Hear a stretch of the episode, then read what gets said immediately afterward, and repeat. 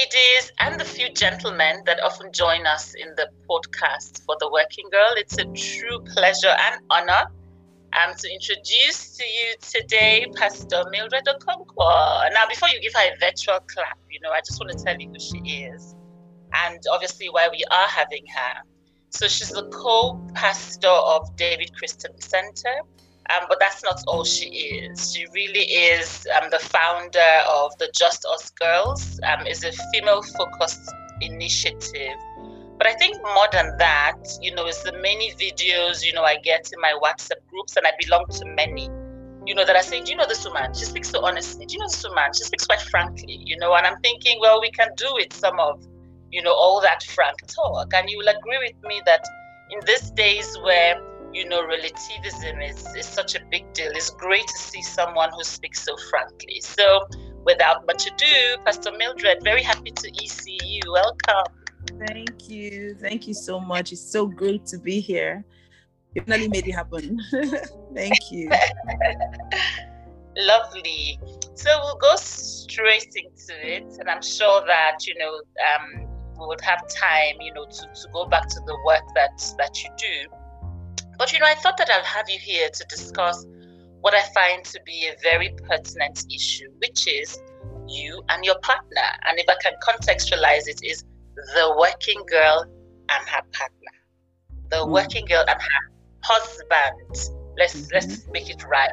So I think is I think the first question for me is, you know, do you think that women sufficiently give, you know, focus to their work? As a discussion point, you know, when they're choosing partners? Mm. Okay, thank you. Um, thank you, Kiri, for asking that question because I think that a lot of women do not. And I also think it's because of the narrative of women are more home and, and relationship oriented. So they kind of make it seem like once you get into a relationship or you're about to get into a relationship, uh-huh. you're all your logical and your work side just goes out the window because you want to get married. Um, and sometimes you're also made to believe that you can't have both worlds, that you have to choose one. So uh-huh.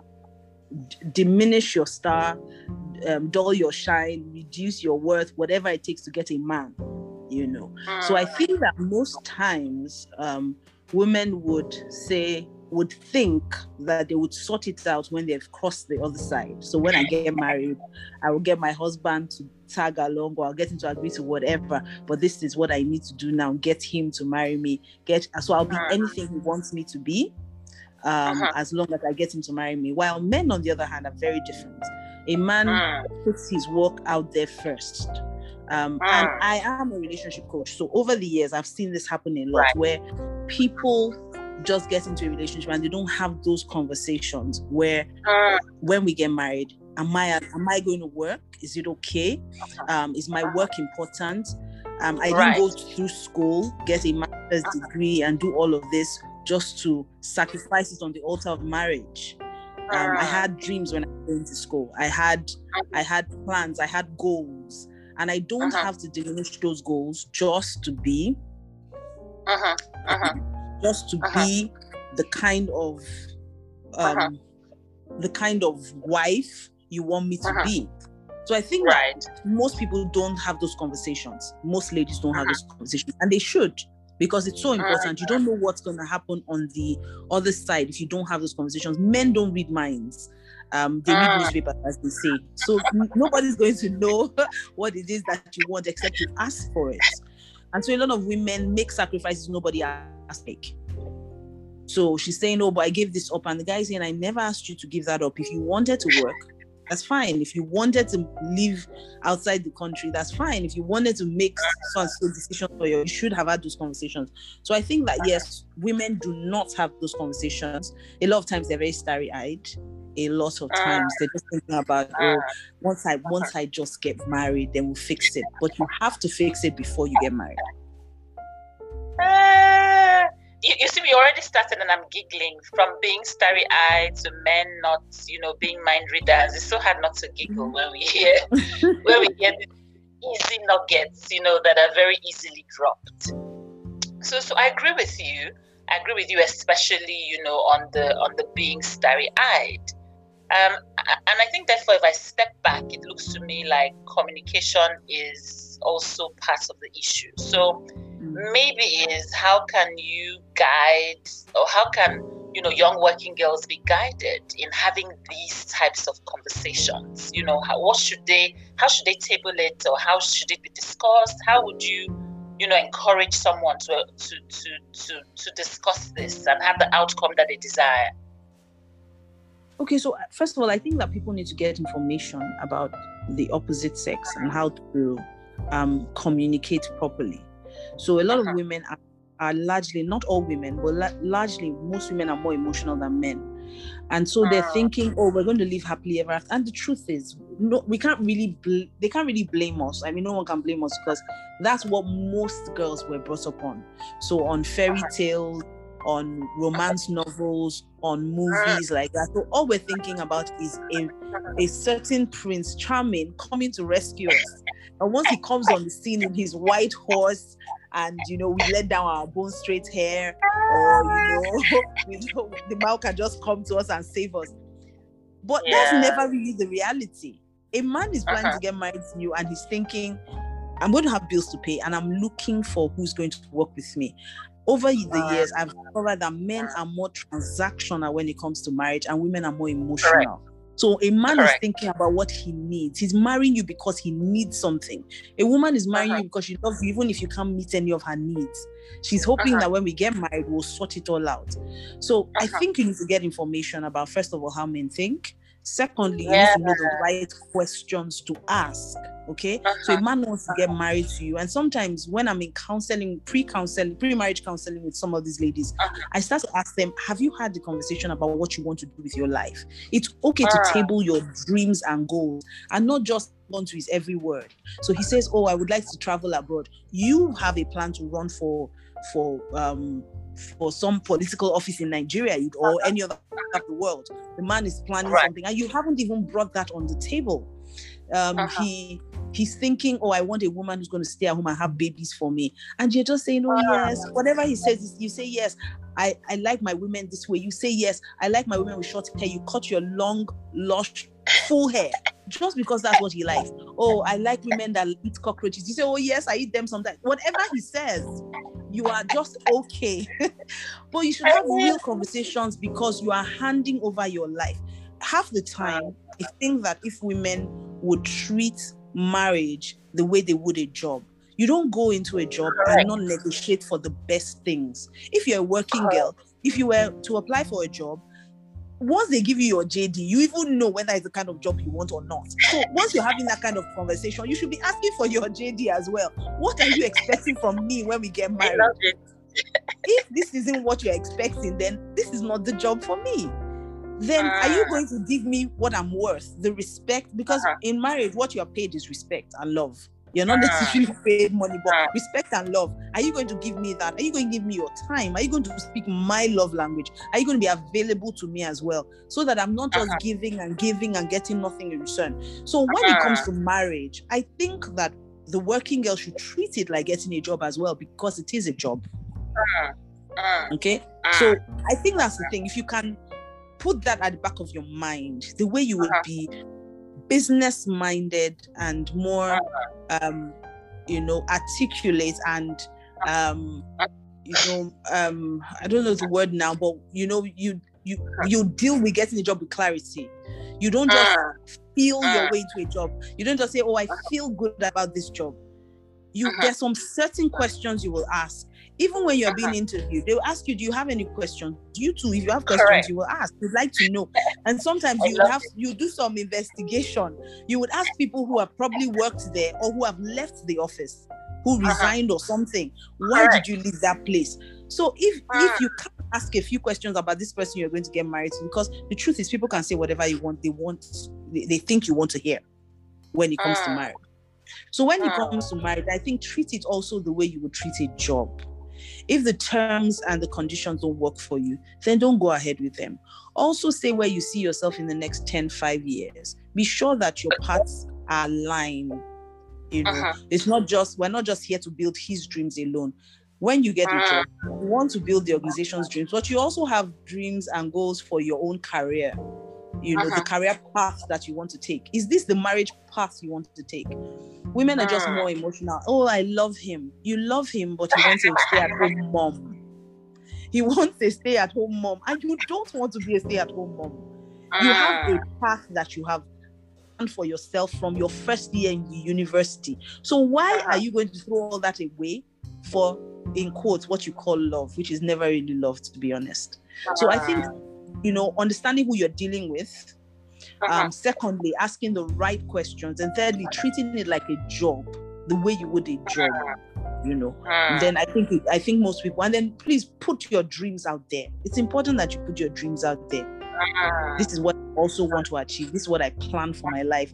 The Bible right. says, you know, and, I, and I'm a Christian and a pastor, so I would always draw everything I do from the Word of God. It says that two cannot work together except they be agreed if both of us don't agree we don't it doesn't seem like we're going the same way. Why am i going with you? So these are some of the questions that we need to ask ourselves. Why am i heading that way if that's not the way you are I'm meant to be going? So having uh-huh. more you know having those kind of conversations um as uh-huh. they say relation courtship or relationship period is not a time for intercourse it's a time for interview. It's a time to ask pertinent questions because when you get married, you're going to be expected to give a lot. You need to know whether it's worth it and whether it's what you signed up for. Mm, mm. And it's, I mean, you've just made, you know, such pertinent points. And look, I think the strongest for me is, you know, thinking about it as you would a job, you know, thinking about the JD. I think the most interesting for me is the is at the end of the interview where they say, Do you have any questions? You know, and then you ask your questions. But you know, this is so important. And I think, you know, uh, uh, the other person that had ever say this or this had ever come from was my husband. When someone had come, a young person, you know, had come to us to say um, she wanted to marry someone, a relative. And my husband, I said, okay, go write it out, you know, write out the pros and cons, you know, the positives yeah. and negatives. And I said, why are you so, why, I mean, is this an exam? Why you, do, let's just hear him. He's like, no, no, no, no, no, no. So then I asked him, I said, So did you write your own? He said, So you didn't write your own. I said, Really? so, so I hear you, I hear you, and even more so because obviously a job can be five to six months, ten years, you know, but this marriage we're discussing is for a lifetime. You know, that's a powerful point, and I'd like, you know, everyone to pay, you know, good attention to it. So thanks, Pastor Mildred. I'm going to transition you into the marriage. And it is a case of, oh, no, no, no. Before I transition you to the marriage, I just want to talk about the last thing you said that is so powerful, which is talk about your dreams, your own, your mm. own dreams. Mm. I love it. Mm-hmm. You know? And, you know, having political ambitions and just not talking about it. And he decides he wants to relocate to Canada, and you deciding suddenly that Canada is we're not saying don't go with your husband, but what is your mm-hmm. own dream? Dream. You know, for yourself. Also powerful. Thanks um, for those.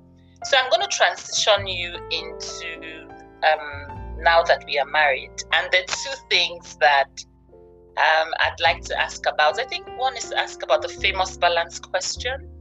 Um, I remember going to speak mm-hmm. at a really large forum. It had over over 200 um, ladies from different um, part of the continent, and an Asian girl who was there said to me, You know, I'm struggling. I'm really struggling. At work, I'm trying to be, you know, a star performer. It's taking all of my energy. And at home, my husband thinks I'm not giving him sufficient attention. So I'm going to transpose you into that speaking ground. Now, you are the speaker. They have asked you this question How are we going to help? How are you going to help this young girl? Okay so um interestingly this is the question that comes up a lot with women because we we are kind of created to take on a lot. Um so whether you like it or not somehow we always evolve. You start out as a daughter probably evolve to a sister or if you, you become a sister once you meet an elder one or a younger one. And then of course you now get married you become a wife then you become a mother um, or if you have a job, you become someone's staff or someone's boss, you're an entrepreneur, whatever, you find yourself just managing so many roles. And sometimes it can be exhausting because you feel like you're dropping some balls. Um, uh-huh. So I find I find it I find people ask this question a lot. Now, for me, one of the major major things I do is I prioritize, and my life to get really busy, this busy. Um, so for me, I I run um I I actually I pastor with my husband um uh-huh. two centers, and I'm very hands on. So for a excuse me for a long time I was the um the admin pastor of the church as well right. as a teaching pastor. And then, of uh-huh. course, there's Just Us Girls Global Network, which, you know, has a lot of expression. So there's the Hannah's Heart for those trusting God for children or dealing with right. infertility issues. Then there's Kyle, which is for married women. Then I also run Project Beautiful for single girls, university outreaches. Um, then Project Girl and Boy for kids between the ages of 5 and 12 and so i mean then there's also roots gift for single moms. And then we have a school which i also run. Um so there's quite a lot. And then i'm a mom of very young kids. So my youngest is ah. five my oldest is 10 she just turned 10 um, and then of course I'm a wife and a very um, very needed wife because my husband, my husband I'm literally my husband's handbag. And then of course we we have speaking engagements here and there. So if, in fact in the last one month I have uh-huh. been almost i mean i first of all flew to Ilorin then to Uyo then to abuja then to um benin then i mean we've all been everywhere you can imagine. So all of that can become a bit too much because i'm doing all of this at the same time. I find that women are like that. Men usually uh-huh. will do one thing at a time. Women are kind of trained. I don't know my husband says we are born to multitask but, but i think we're trained. I think we're trained to multitask because right. Life life just throws things at us. So usually the question is how do i do all of this without dropping balls? I don't know. I hear people say a lot about work life balance. I don't know if you can balance it all okay? I do uh-huh. know that you can try to manage things so that some things don't suffer too much. Uh-huh. so what do i do? Personally first thing i do is i prioritize okay? So i try to find the things that need to be done urgently and they are very uh-huh. important. Okay. Uh-huh. So of course there's the whole quadrant thing where you do the urgent and important, the urgent uh-huh. but not important, and you know the whole thing. So um, I try to prioritize, but I also try to figure out the things that only I can do and the things I need to delegate. Uh-huh. Okay. So sometimes because you're trying to be a superwoman at work, you might uh-huh. try to do everything yourself um, right. it might be okay to share some of the glory, share some of the shine. Uh-huh. Okay, by delegating to other people and letting them shine, it's okay. Sometimes we uh-huh. think, especially depends on the environment you're in. Um, if you're in uh-huh. an environment like Nigeria, for instance, where people uh-huh. feel like if you let people share the space with you, um, it seems uh-huh. like you know um, you failed Everybody wants to do ah. things on their own, but it's okay to let other people also stand on your shoulder, stand side by side with you. It's called the star mentality, Pastor Mildred. Yeah. I couldn't help interrupt. It's called the star yeah. mentality. Yeah.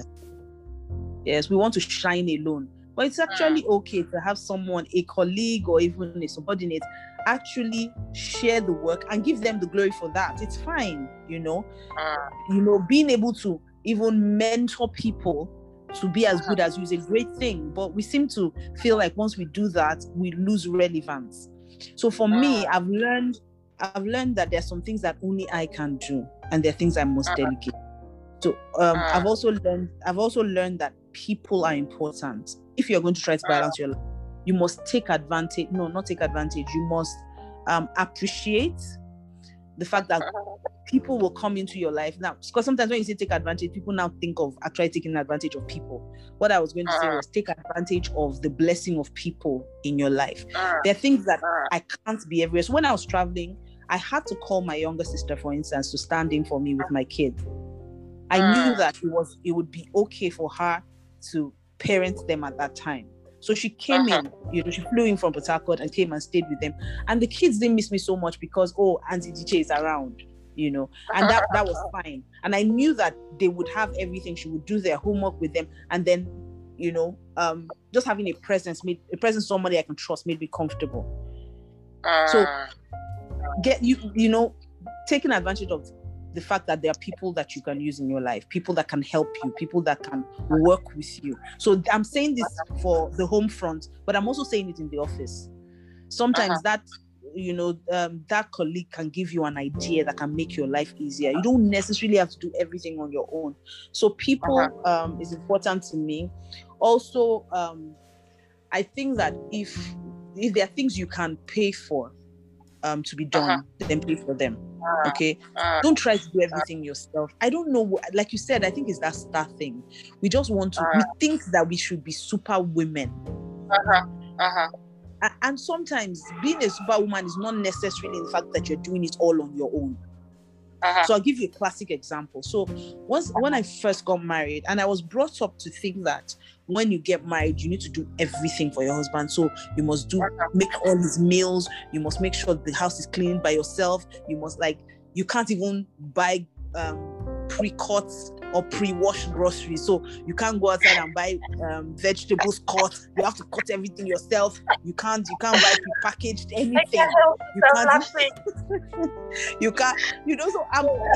I mean, it's, it was crazy. Everything. My mom would just say you are lazy. How can you get them to cut the vegetables in the market? How can you not wash your bitter yourself? How can you not? She just went on and on. And so I grew up with that mindset you cook for your husband, you serve all his meals, you make sure the house is clean, you do everything. And yet I was working.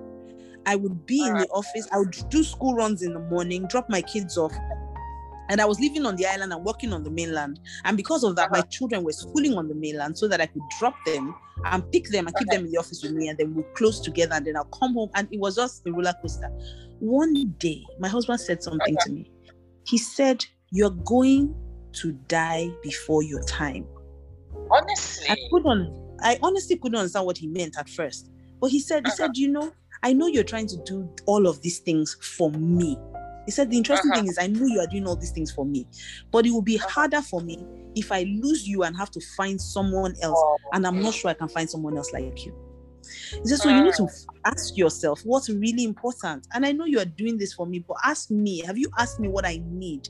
I know what you were taught to believe I need, but have you asked me what I need? And so uh-huh. for the first time, I think it was like our fourth or fifth year into marriage or something, uh-huh. was when I asked him, What do you need? He said, Anyone can clean the house.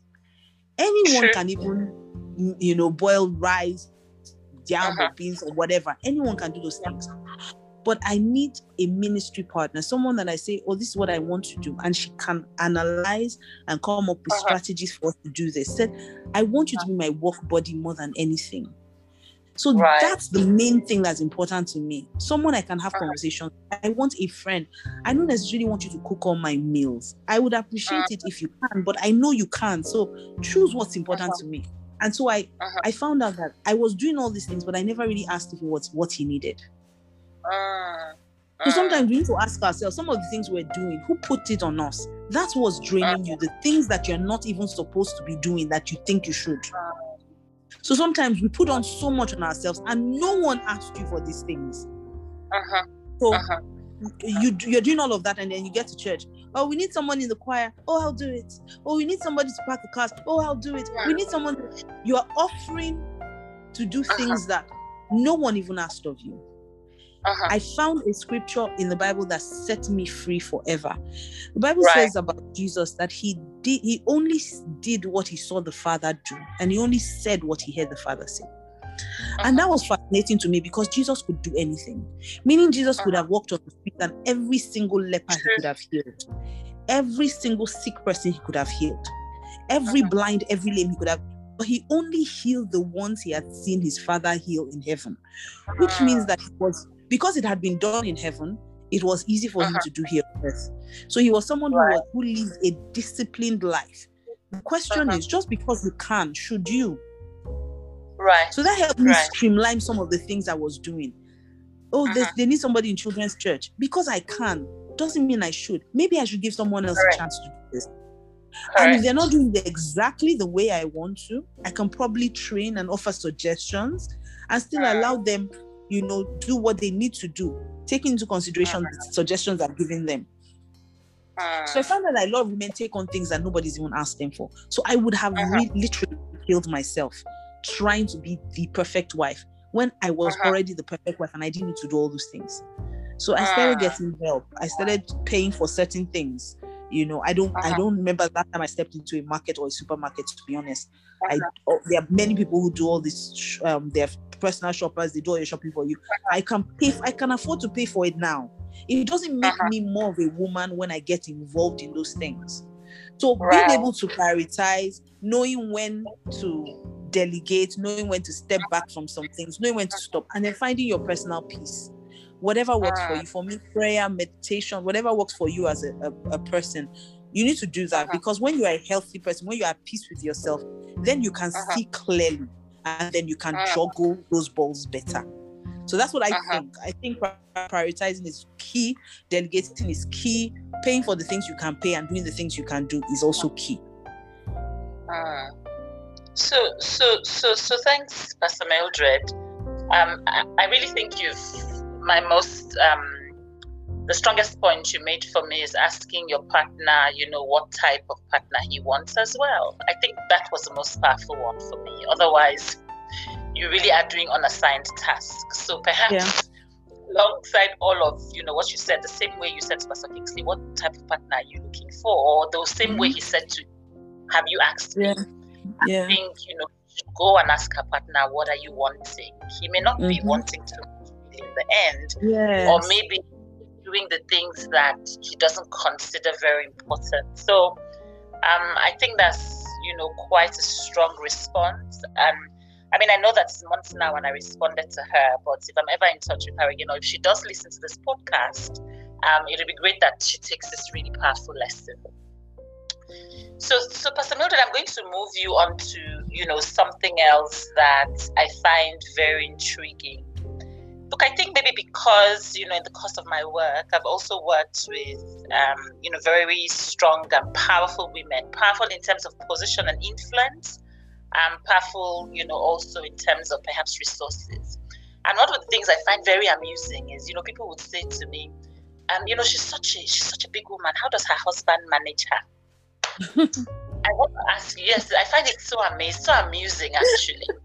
I, I remember somebody asking um, Michelle Obama, you know, how she manages her husband at home. Mm-hmm. I mean, the then mm-hmm. president. And he said, I remember him saying, Oh, I, I, don't understand that question because once he gets to the door, the other wing, you know, of the White House, whatever wing then he's only Barack, he's not anything else. Yeah. So that is so you, how would you you know, advise those women who are struggling and feeling like, you know, my influence is so, I'm really the boss of me, as my children would say, and the boss of various at work.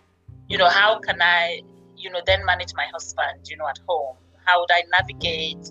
How would I do the switch, you know, from the boss of various?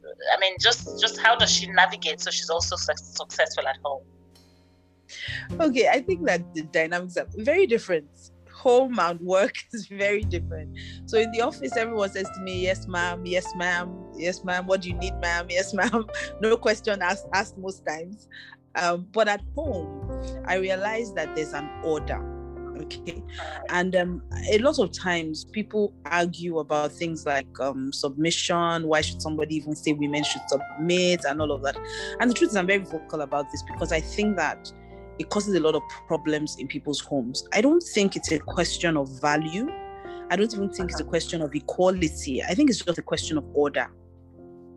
So ah. when you when you get home, um, you you understand that as the wife, um, you get to take second place. So he's the president, you're the vice president, and uh-huh. the vice president is is important, just as in, probably just as important, and probably even more intelligent. However, for the sake of order, okay, so that there will be peace at home, and we must understand that one of the major needs of every man is respect. Yes, they have a lot of other needs, but respect. Everyone wants to be king of his own castle. And that's not to say that he should now lord it over you. And that's where, for me, picking the right person in the very first instance is the most important thing. When you uh-huh. pick a man who loves you and respects you and regards you and sees uh-huh. that, yes, in your own right, you're important and a valuable human being, but that you offer submission to him. So submission is not something that is forced, it's not coerced, it's not taken from you by force. If it's taken by force, then it's no longer submission. So when when you're in the office, you can be everything, you know, um, be be in charge. But when you get home and you're married, okay, once you're a married woman, then dynamics totally change at home. You need to still treat your husband with respect. It's like having a boss at home.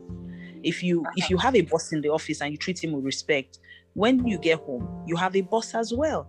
Just because the boss at home is you know you, you, it's more personal you've you've seen him naked you've seen him sick you've seen him at his uh-huh. weakest doesn't uh-huh. still negate the fact that he's still your boss so you still have to treat him that kind of respect when you get home so no matter how great you are i think that when you come home we need to understand that that for the sake of order um, you uh-huh. should still treat your husband with respect and with honor um, for me um, I know that sometimes people say things like, "Oh, but Pastor Kingsley is your pastor as well," but you must understand that he was also my classmate.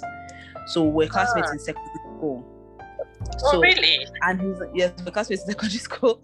Um, even though we're not friends in secondary school, because I was born again and he wasn't. He was a bad boy, so he was one of the boys who would totally Sorry, avoid. What, what manner of superiority am I detecting in your voice? He was born again, and he wasn't. oh my god! But no, I no, he was just not the kind of guy you wanted to do anything with. You didn't want to have anything yeah. to do with him at all. Yeah, so he was just the kind of guy I stayed away. So, so we're not friends, but he was my classmate. Um, right. so we're mates, you know what I mean? So it's not because sometimes when I say to people like, "Yeah, but he's your pastor, how will you do?" I don't even think that you should respect your pastor more than you respect your husband. I don't think so. Because I think that your husband is your priest and your own pastor in your house. So whatever respect and and and I use this example a lot of times when women say things like, Oh, my husband was annoying me, so I gave it to him. I say, when your pastor annoys you, I don't hear you give it to him in church. And they say, Oh, but that's pastor. But your husband is your pastor as well. So if you can't give it to your pastor in church, why would you give it to your pastor in the home? Ah. And they're like, oh, I never saw it that way. So that's the problem. Perspective. How do you see this ah. man in the house? If you treat your boss with respect in the office, you treat your pastor with respect in church. This man is both your boss and your pastor at home. So you should treat him with even more respect. So uh-huh. um, I think I think that no matter how great you are out there, when you come home, um, you should still be able to honor and treat your husband with respect. Um, so also with the issue of sub- submission, I need to say this, as the word implies, okay, uh-huh. submission. So it just uh-huh. means that you're putting your own mission in subjection of the mission of marriage. It's not necessarily uh-huh. like God doesn't expect us to go or you know go everywhere on the road and just submit to any man. No. Once you've chosen to marry this man, make his job easier, submit to him like this. I always give this analogy. It's like getting into a car. Um, uh-huh. you want to go on a trip, a road trip, and then uh-huh. you get into someone's car, a taxi or something, and uh-huh. you sit into the car. I don't see, in fact, I really, I've never seen it, where you get into the car and you say, "Oh, this person is driving badly," and then you start to struggle with the steering, even though you're on the passenger. That doesn't happen. But that's exactly what you do in marriage when you are trying to um, struggle with your husband, any decision he makes, you say, No, I'm not going to have this. We should have conversations about uh-huh. what we want to do and let him take the lead. That's literally what submission is. So if you sit in that car and uh-huh. struggle with steering, one of two things will happen. Either you have an accident, uh. either you have an accident, or the person is able to overpower you and keep your hand at bay and then just keep driving badly. So I usually say to women, it's either you don't get into that car, okay? Choose the car that you control the driver. Or you sit there and sit quietly and just pray. Keep praying, you make the journey. So either way, you will need to make a decision. So if you're going to get married, then you're choosing to submit. You're choosing to treat your husband with respect, no matter how great you are out there. Your husband is still supposed to be seen as greater. So for me, uh-huh. I personally think that no matter how great you are, I think you should honor your husband when you get home. Um, you may not necessarily, and that's up to you, the conversation you guys have. I find it I find it a joy to serve my husband. So I like to serve. I, maybe I'm just that kind of person. I like to serve him his meals. I like to do stuff for him because that's his love language. Um, I like to pick out his clothes. I like to do all those things when I have the chance. And because I don't do them as often as when we first got married, because I'm busier, um, I, I actually look forward to it. That doesn't make me less than him. It doesn't mean I'm less important. It doesn't even mean that when we pray, God will answer his prayers more than he answers mine. We're both uh-huh. valuable in God's eyes, but just so uh-huh. that there's order in the home, um, there are no no accidents. That's why. I think when you get home, you need to just be able to make that switch. I think it's a mind thing. You need to you need to make that mental switch that once I get to the door, I am no longer madam. I'm now Mrs. Someone. I'm someone's wife, and I'm here to you know I'm a part of something. So I can't just come up with all my you know I do know who I am in the office. You can't talk to me like that. All of you stay in the office. When we get home, when we get home, you are just Mildred married to Kingsley. It's not, it's not Pastor M, it's not Mama, it's not uh, Madame, nothing. I'm just Mildred. yeah.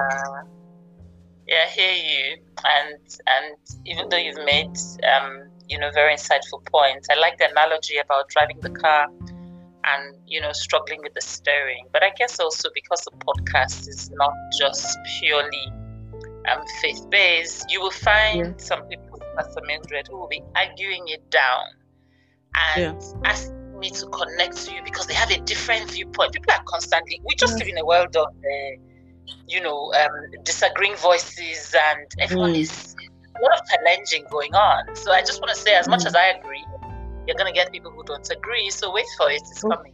Oh yeah, yes. I actually I, I know that I know that a lot of people don't agree, which is why I didn't go into how, the Bible and saying what the Bible yeah. says because I mean not everyone is listening is a Christian.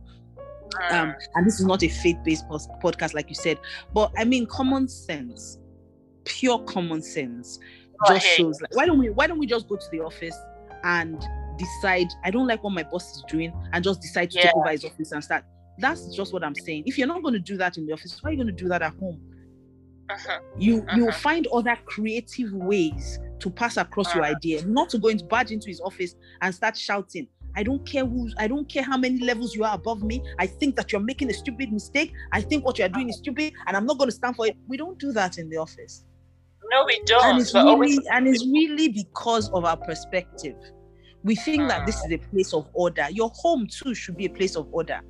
We shouldn't do that. Oh, I don't want other people in the office. What about your children? Your children are in your home office as well.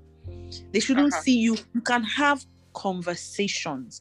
And I always say, if you pick right, if you marry the right person, you won't uh-huh. have these conversations about, oh, I don't like the way my. No, you would be so happy with the way this person is yeah. treating you that you will want to reciprocate. So this is really about love and respect and value. For me, that's what the submission thing is about. Usually, women who fight and argue about these things are women who their husbands are also treating them badly. Uh, or they think that their husbands are not smart in decisions that he's making. But you have bosses who, and and I used I used to work. I mean, I walked a regular career path before I got into ministry, so I know what it's like to have your bosses make bad decisions. Sometimes even owe you salaries. But people uh, stay there. They don't even treat their bosses as badly as they treat uh-huh. their spouse. So for uh-huh. me, it's not even about um, whether this is a Christian concept or a faith-based concept. I'm just saying uh-huh. common sense shows that we uh-huh. get more done if there's order. Correct. Correct. I couldn't I couldn't agree with you. And I mean it's on the basis of order that you know, lots of corporates have several governance committees. There's a committee that is looking into reward and benefit, risk and compliance, you know, all sorts of committees. So it simply is home governance. And I completely agree with you, um, you know, on that. Um, look, I think for me, there also are other pertinent issues. And, you, you know, it's things like, and this is when you hear people come back, you know, people would say, um, you know, but he's not respecting me. But you know, the analogy you give about the workplace is so um it's so um vivid because you know sometimes the boss you know you know for whom you are paying a lot of obeisance to is not respecting you either yes but you're not returning it you know you're not batting it with a tennis ball and giving mm. it back to him mm-hmm. you know you're serving it or approaching it in a different manner different so it, yeah. it, i hear you when you say it really that perspective. I couldn't, couldn't, you know, agree more. Look, I, I'd like to just ask around growing together. And I mean, you're a relationship coach, but you know that if you're doing any career coaching, people just lump. I always say to them, I'm not a therapist. I'm only just talking to you about your career. But they put everything in one bowl, they roll it together, and they leave it on your table. and I'm just sharing one of the things, you know, that I've seen. And you know, someone had come to me. She had talked about her work, talked about her work, and then somewhere she was rising in her career and explaining a few, you know, difficulties in the course of work. And then sometimes, some way, she sauntered into her home but long and short of what I deduced from what she was saying is that she was growing and her husband wasn't growing at the same pace.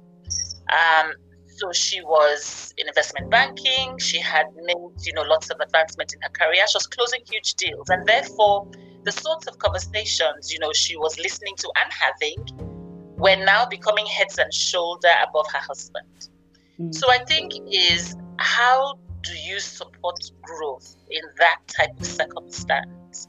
How do you support growth? Because, I mean, we all feel, I say to people, um, you'll be fooled if you don't know that your partner knows, you know, your boss, the cleaner, everyone in your office. That's how life rolls. You're constantly talking about work and vice versa.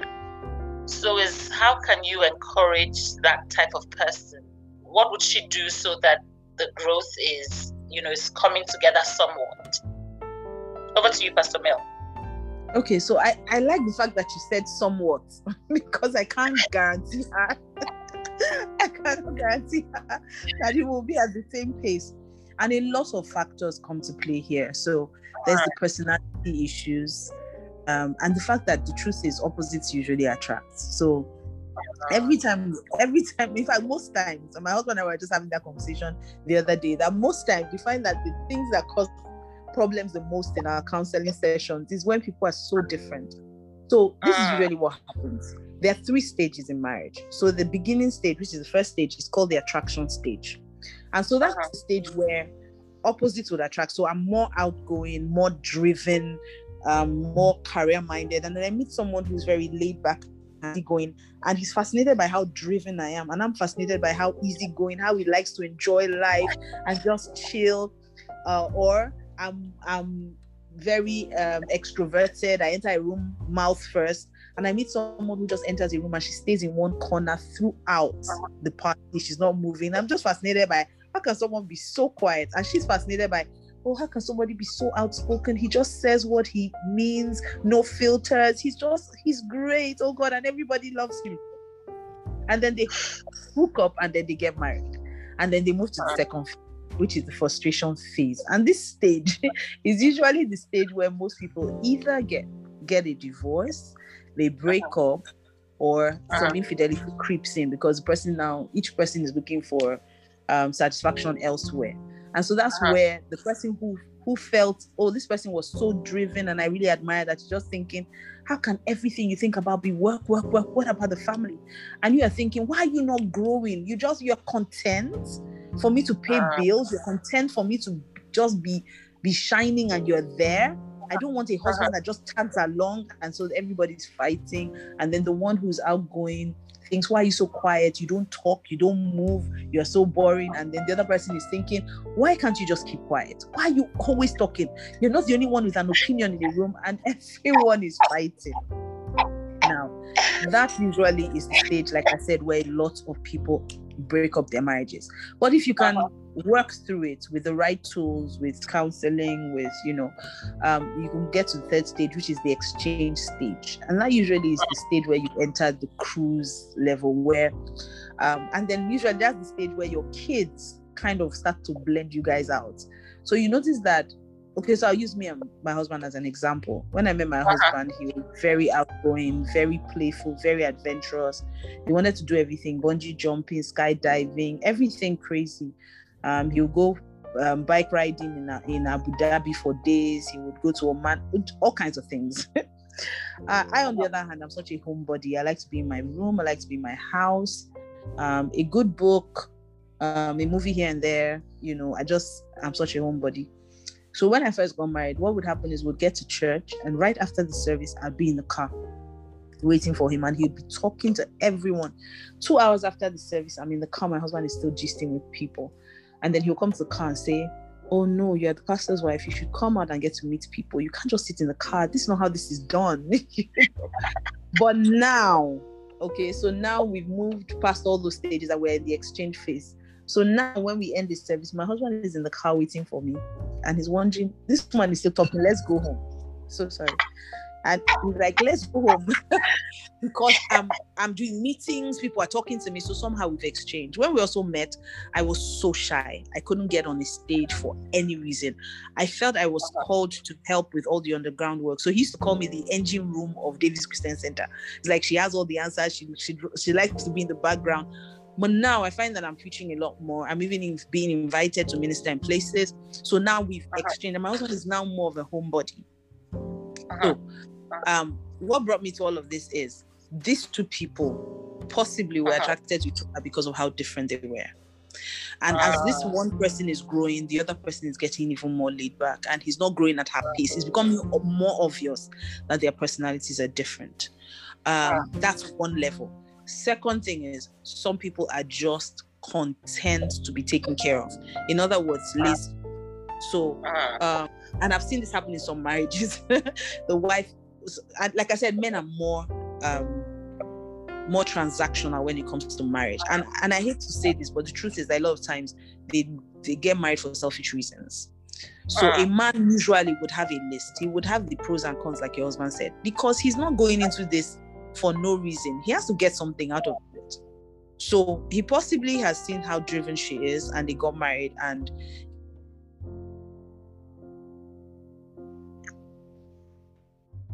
she's, she's bringing in the money. I'm taking the kids. Can you hear me? Uh-huh. Yes, I can. Taking, Go ahead. I mean, so what she can do, um, as much as she doesn't like what's going on, she can have some of these conversations and find out if it's a personality thing, he might need a little push, just a little push. Ah. Um, we've had couples where the man is like, I don't even know why she's making a fuss. I'm content with where I am. Not to say that if I get a better job, I won't do it, but I just don't have the drive to keep searching. And I asked her, Are you okay with helping him to find, you know, just a little push? Show him um, these are job opportunities you can apply, or even apply for him and then get him ready to go uh-huh. for his interview, all of that. Are you okay with that? And she says, Yes. And they find a middle ground you know so but left to him is okay. She's the one and this is what the man would say to me in counseling she's the one that has a problem with my job. I'm okay with where i am. I don't want more than this. So if she has a problem with it she should fix it. And she's upset. Why should i fix it? Why shouldn't he want to fix it? And i'm like do we want to argue or do we want to solve the problem? What do uh. you both want so if you want, so I would say if she can, if she can have these conversations, or if she thinks that it will be too heated, then they can go into counseling you know. Have a session with a, a relationship counselor who would help them um, articulate what each party is saying and come up with tools that they can both use and solutions. Um, but i won't say and i can't guarantee her honestly that they would be at the same pace again. But i can help him to come up a bit higher um, or we can also ask why is such a major need for you why do you think um, can you can you have a friendship that doesn't have anything to do with your careers? Um, uh-huh. Are you can you still be uh, mentally intimate if it's if it doesn't have anything to do with work? Can you still uh-huh. be um, intimate? Can you still be friends? Because I mean, you have friends who ne- don't necessarily have to be the same level. Maybe they were even childhood friends, and you're still friends with them. So, can we find a way to work around intimacy? Because I think that really intimacy is the key in marriage.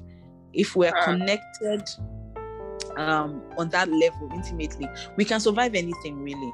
That's what I think. Uh-huh. So. Think we can survive anything if we're really good friends and we're really close and connected. So I think she should have those conversations with him and f- find out what the real issues are and how she can help. Um, but he might not even be aware. That's the honest truth. He might just feel, I'm okay. She's the one that has a problem with my job. I'm good. Somebody needs to take care of me somebody needs, he might just be like that about it that everybody doesn't have to be driven everything is not about work i've had those kind of conversations with people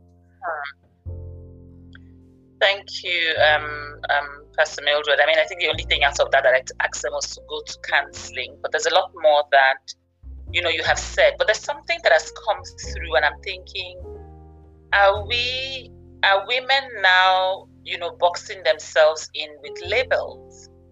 Um, as an example, you know, on Twitter, um, um, you know, you find people who say, um, "My name is Josephine. I'm a sapiosexual," um, which really, you know, is simply trying to infer that you know you are only stimulated by mental connections. Mm. And you know, just listening to you, I'm thinking, are people now boxing themselves, you know, with these labels, or is it proper to just put it out there to say? I mean, I'm only attracted, you know, to people who can stimulate me mentally. And therefore, if you can't, don't even come near. Let's just keep it down. Yeah. I mean, I was going to ask you another question, but I, am only asking this out of what you have said because it, I was listening to you with my inner ears, if, if it makes sense. um, the, the honest is that generations have, I mean, things have changed. Uh, uh-huh. We need to uh-huh. understand the social environment that we're in right now. So uh-huh. people feel the need to be more expressive. Um, right. I don't think these things are new. I just think that they are more vocal about it. Uh, uh, yeah, I think this is a generation that's just more vocal about what they need, and they're not uh, ready to compromise on that. So they're putting it out there. Now I don't know if it necessarily works. Uh-huh. Um, because some of these people who say these things still sometimes even date the most in fact date the weirdest guys um, and still have all these issues I, um, like I said, I think it's the social environment. It's causing a lot of people to question a lot of things. It almost feels like, you know, I mean, and that's not the only thing people put out there these days. They almost make it feel as if competition with men. Like I need to be a certain way. I need to put it out there that I'm a certain way, and um, being a, it almost feels like being being a human being isn't enough anymore. Like you need to now put some certain labels. I don't I don't even necessarily want you to I just I want to, you know, and, and I don't know if those days are past, but I enjoy the times where we could just explore and figure it out, you know, like um be friends with someone and then enjoy. I don't want to just say, if you can't stimulate me mentally, then don't talk to me. Uh, I want to uh. even enjoy the process of meeting someone new and let's see where it takes us. Uh, you know, but now it's it just seems like if this and I think that you miss a lot of connections because not every relationship must end in a marriage Correct. or a dating relationship. You can Correct. have other relationships that are just pure friendship relationships or you know things like that. So honestly, I think it's just the social environment that we find ourselves now. That's what's causing all these things. Mm. Thanks, Pastor Mildred. Pastor Mildred, I mean, I'm trying to be professional um, and stay within the timeline that I'm giving you, but so I only have only it's two more questions. It's fine. Um, and and you know it's around.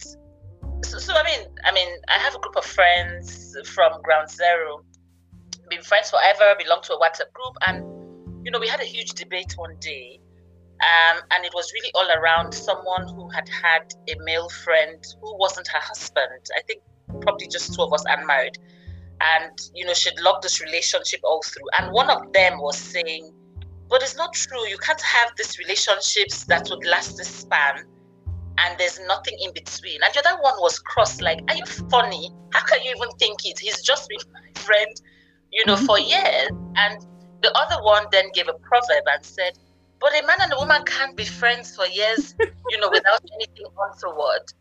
And so I think, you know, we all were divided. So I think is, you know, how do people put those checks and balances? um, you know, and especially work, you know, at work, because you just spend a lot of your hours there.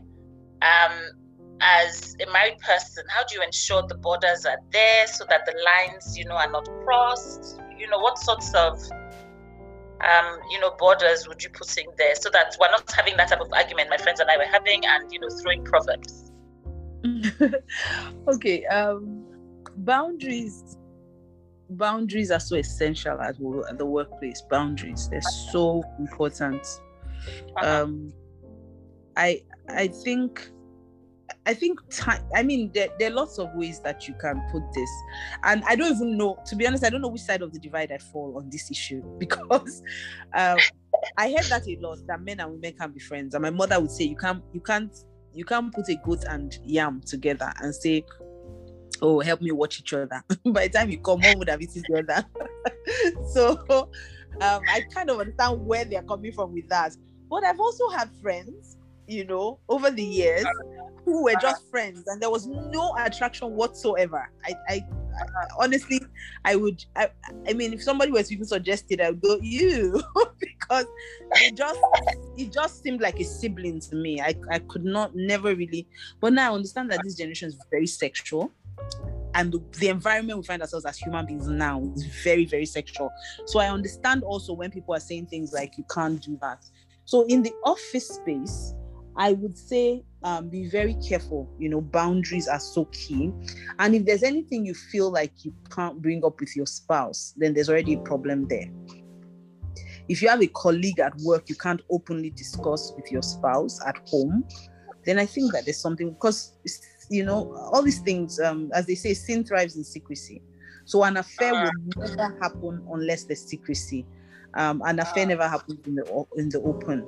Um, it starts with chats and conversations that are not work related. And I think that the office space should be kept that way, professional. Um, uh-huh.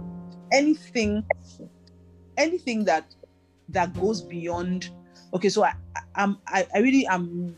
I really don't understand when people say they have conversations with their colleagues at 10, 10, 10 p.m. Uh-huh. My boss sent me a message at 10 p.m. Even if my boss uh-huh. sends me a message at 10 p.m., I will not respond until the morning and I know some people say, "What can you do that?" But you can do, you can lose your job. No. I'm just because it just depends on the no, sector not, you work.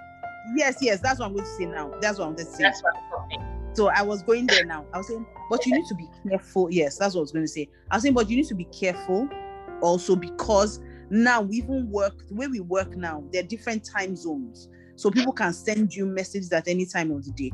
But I'm saying that if it's something that isn't even work related, because I see those things happen.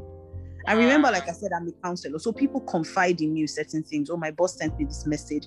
And I say, it's not work related. How are you having this conversation with your boss at 11 p.m.? And you know it's not work related you know, but he's my boss, but it's not work related. If he sent you ah. something official, that's totally different. And that's why I want to draw the balance here. I don't want to say, oh, don't respond to your boss. I don't want you to lose your job and say, Pastor Mildred said you should not respond to your boss. I'm just saying it's not work related. And saying, so how are you? look pretty in that dress. Why are we crossing those lines, sir? And why are you responding to that? That is not even a work you know, and she's saying, Oh ma, but I don't know, I don't want to enter trouble with him. You you're already in trouble with him, just in another way. Both of you are in trouble because you are overstepping. Even with colleagues, you know, anything that isn't professional, don't do it. And then be very clear about the fact that you're married. You know, or you're in a relationship. Some people try to hide that. And so that usually is what puts you in trouble. So anything that once there's secrecy, I can tell you that there'll be a problem once there's secrecy. If it's something you can't discuss with your spouse. And also, when there's any form of attraction, one of the ways to kill it is to have that conversation with your spouse. I know some people say, "Oh, you can't say," but if your spouse is your friend, which is what uh-huh. it should be, then there's there isn't uh-huh. anything you can talk about because that's the one person that should hold you accountable in this life. So if you feel like, oh, the way this person is talking to me, I don't know, I kind of enjoy talking to them maybe too much. I don't know. Uh-huh. Your partner should be able to say, oh, okay, so that means you can't have you can't take their calls when you're hiding your phone or doing all those kind of things, then there's already a problem. So, like I said, if it's something that's not work related, I don't know if you should be having those conversations with your boss. There should be very clear boundaries, but you can be very polite about it. You don't have to be disrespectful. Uh, okay. And and uh, and even even if you if you are if you're also a boss, you should be careful about some of those things. I know people say things like, "Oh, I just complimented her." I don't know some of those things. Oh, you look nice in that dress. I don't know how that relates to the job she's doing, sir. Uh-huh. So I don't know if that's the kind of conversation we should be having with her. Oh boy, it was just a compliment. How about complimenting her on a job well done, not what she looked like? You know, so all those kind of things are important. So boundaries, boundaries, making sure there's no secrecy. Those are things that keep you safe in the workspace, in my opinion. Thank you. Look, I think is is probably we need a qualifier. So if your spouse is a actually we need two qualifiers. If your spouse mm. is a general and mature friend, mm. then you can share yes. that type of information. Otherwise, yes. your pastor need, yes, you, yes, you need an accountability partner. Mm. You know, and I usually like it to be the spouse. So that's why we need someone who's mature and who's your friend. But you need an accountability partner because when you say you can, I, I can handle this, or the one I hear is I got this, you don't got nothing. I keep telling people that. Once you say those are famous last words, don't worry, I got this. Next thing you know, you're already having an affair. so always find someone you can trust. You know, that, that's another thing. Someone you can trust who will not shame you, who will not make you regret opening up. You know, those kind of things. Find a safe space that you can, you know, have those conversations and then don't be uh-huh. afraid to to cut people off a lot of people are you know oh he, my phone was ringing but your hand is not connected to your phone you don't have to pick up your phone you know that you guys are already crossing a certain line and your colleague is uh-huh. calling you at 11 p.m and you know you're already uh-huh. crossing the line then you pick up your phone and you go to the bathroom no you should pick up that phone and put it on speaker where your partner is so you know that you are you are you are, you are killing something. So i just think people need to be very careful and be honest brutally honest with yourself. So so pastor mill you're so correct. And you know when i wrote when i used to keep a column called the pressure cooker back back then um, at business business day somebody wrote me a letter that i published and she was she talked about anonymously obviously about a relationship with her colleague. I mean, she was married, and it mm. was. I mean, I mean, I read it and I thought, oh my goodness. I mean, I know this is not a faith-based mm. um, podcast. I just thought it, and I said, we will never praise the enemy, but he really was advanced, you know, with mm-hmm. the logical and technical way. And you know, so much so that even if I wasn't, you know, mature enough, I could have had some empathy, you know, towards how mm. she ended up. But what is bad is bad. You know, mm. doesn't matter in what facet, you know, it it comes through. Okay, Pastor Mildred, I have to be respectful and professional so that when I call you next time, you realize for And I feel like it's also a charge that you can pass on to um, Pastor um, Kingsley respectfully and on my behalf. So there's a lot that is the working girl is doing, and I see it. Um, lots of young girls are making investments in their personal development. You know, lots of um, young girls are doing are, are investing in 360 degrees growth. So they're growing their spirit, their body, their mind, and their soul. Mm-hmm. And you know, sometimes when you know, I mean, my husband, people would come up to him. People saying he refuses to be involved in any form of uh, coaching or whatever, people will send people to him. And sometimes when I listen to the thing, I'm thinking, but we're suffering immaturity here. We're making a lot of investments, you know, in the boys and in the girls, I beg your pardon. And these are the same guys that these girls are supposed to connect with. There's a gap. Am I the only one that can see it? So so I think is what are we doing to upskill the guys so that they're ready for the because these girls are not to be joked with there. Eh? Mm-hmm. The type you know, questions, the types of, the, they are fully charged, fully charged working girls. So mm-hmm. what's happening with the guys? What are we doing, you know, to, to upskill them to be able to face these powerful girls that we are raising? Okay, so um, I've been shouting about this for years. I've had this conversation over and over again with every man that I can find, every male pastor, every male, anybody that I know. I've been shouting for years. And and I've been telling my husband for as long as I can remember that we're training our girls and handing them over to untrained men. Um, we are we're putting all the energy in making these women all they should be. But then we're handing them to men who instead of leading them are becoming becoming a lead over them. Um, so there's a huge gap like you say and we can see it. And i think it's even becoming more obvious now because these girls are not to be toyed with. They're going all out to be everything they can be. And it's so sad that what they have to pick from because as they say men marry um, who they want, women marry who asked. That's the truth. These days, women don't really, women don't really, it's not really up to us. And even if you ask a man and say, I love you, the man says, No, there's nothing you can do.